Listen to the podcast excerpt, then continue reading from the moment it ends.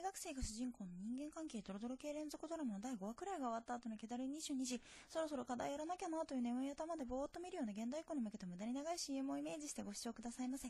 あ、携帯の電源はオフで。この番組は、ご覧のスポンサーの提供でお送りいたしました。現代人は、すぐに捨てられる場所に思い出を貯めていく。レンズ越しの記憶は、匂いや会話、感情までを記録してはくれない。街の変化や、大切な話さえ、気づけていないことに気づかない。そして、誰かわからない世界中の人と感情を共有しようとする。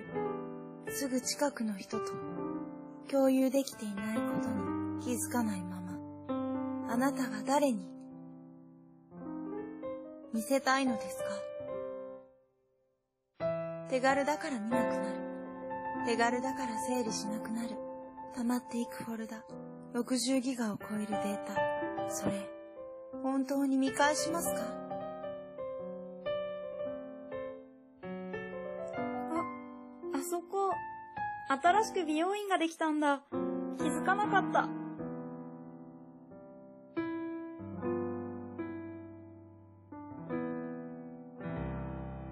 司会の子、今日ちょっと体調悪そう。私が代わってあげようかな。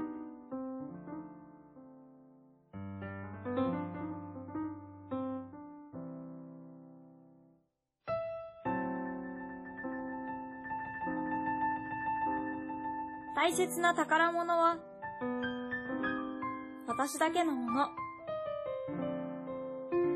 記憶にしまおう。